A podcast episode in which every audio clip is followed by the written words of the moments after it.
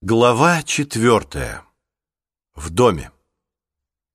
Первая комната, куда попал Рик, походила одновременно и на галерею, и на библиотеку, и на гостиную.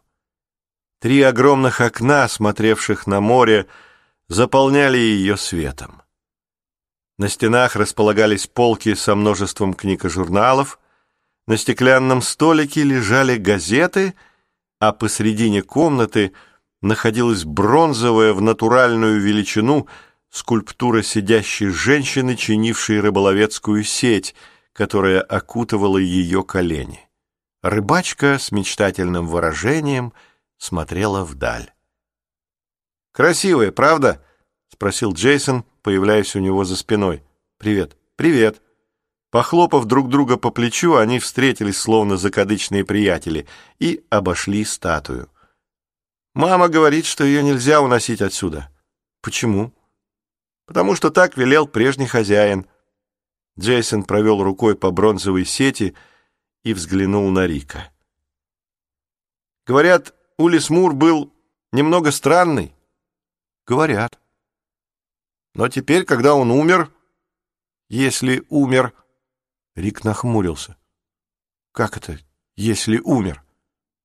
«А так, что у моего брата слишком богатое воображение», — прервала их разговор Джулия. «Привет, Рик. Добро пожаловать». Приветствие оказалось короче. Они лишь издали обменялись жестами и смущенными улыбками. Кроме того обстоятельства, что Джейсон и Джулия были разного пола, во всем остальном они выглядели совершенно одинаково.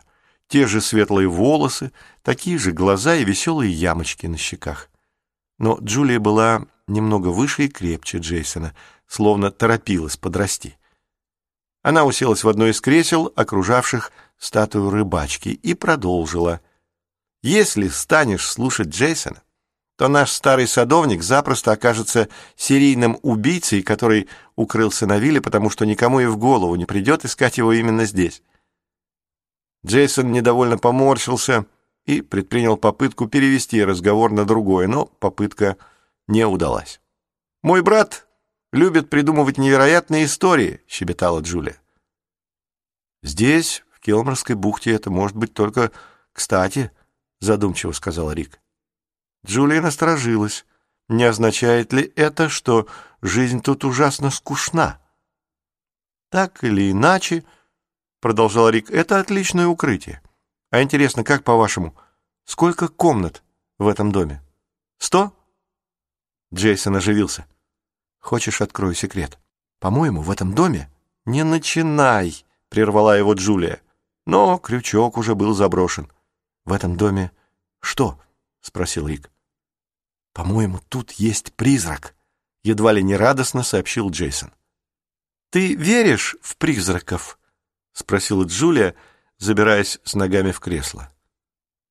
Рик понял, что оказался между двух огней в споре брата и сестры и подумал, что нужно ответить так, чтобы не огорчить Джейсона и в то же время не выглядеть глупо в глазах Джулии. «А что это значит, э, есть призрак?» — спросил он. «Я слышал», — охотно ответил Джейсон, — «его шаги на втором этаже, когда никого в доме не было. Слышал шаги, понимаешь?» Джулия усмехнулась. «Ну да, а сегодня вечером там будут греметь цепи, будут кричать и хохотать». «Ну зачем ты так, Джулия? Я действительно слышал шаги на втором этаже, а я в это время находился на первом, и ты тоже оставалась на первом, и больше никого дома не было. И, знаешь, Рик, тебе следует знать, — предупредила Джулия, — что Джейсон читает уйму всяких глупостей. У тебя есть комиксы этого лондонского типа, но который э, охотится за чудовищами. Рик покачал головой. Он никогда не любил комиксы. «Перестань», — попросил Джейсон, огорчившись, что Джулия назвала легендарного доктора Месмера лондонским типом и пояснил Рику, кто это такой. Но мальчик из Килморской бухты, похоже, и в самом деле никогда не слыхал о нем. Возможно ли? Чтобы английский подросток никогда не слышал о докторе Мисс Мэри. «Вот почему», — вмешалась Джулия, у него голова полна всякими вампирами, ликантропами и призраками. Джейсон думает, что здесь, на вилле Арго, тоже есть свой, и уверен, что знает его. Серьезно? Джейсон кивнул. Это призрак старого Улиса. Рик вздрогнул. А, а, почему именно этот призрак? Потому что Улис оставил здесь что-то незавершенное, объяснил Джейсон. Рик посмотрел на Джулию, и она жестом показала ему, мол, поинтересуйся еще. «Понятно», — кивнул Рик, — «что-то незавершенное». «Ну, что?» «Пока еще не знаю. У меня слишком мало сведений. Я тут меньше недели еще не изучил этот дом». «Неудивительно», — согласился Рик, — «такой огромный». «Нам стоило бы осмотреть его весь, комнату за комнатой», — заметил Джейсон, — «и сделать подробный план». «Послушай, Джейсон», — остановила его Джулия, — «бедный Рик пришел сюда уж, конечно, не для того, чтобы обследовать наш дом». «Нет-нет, это было бы замечательно», — поддержал друга Рик. «Если честно, то я практически каждый день изучал этот дом снаружи, правда?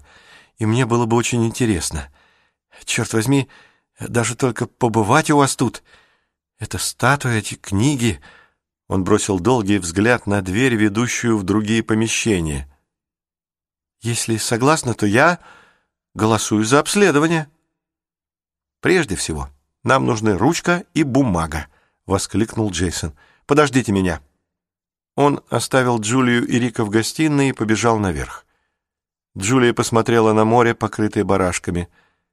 «Ты не сказал, веришь ли в призраков?»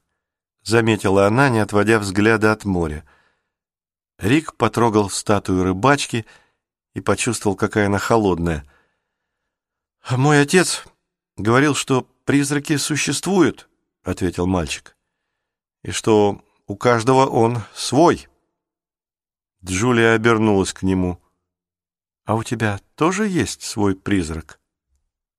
«Кто он?» «Мой отец», — объяснил Рик. И взгляд его сделался твердым. Он погиб в море.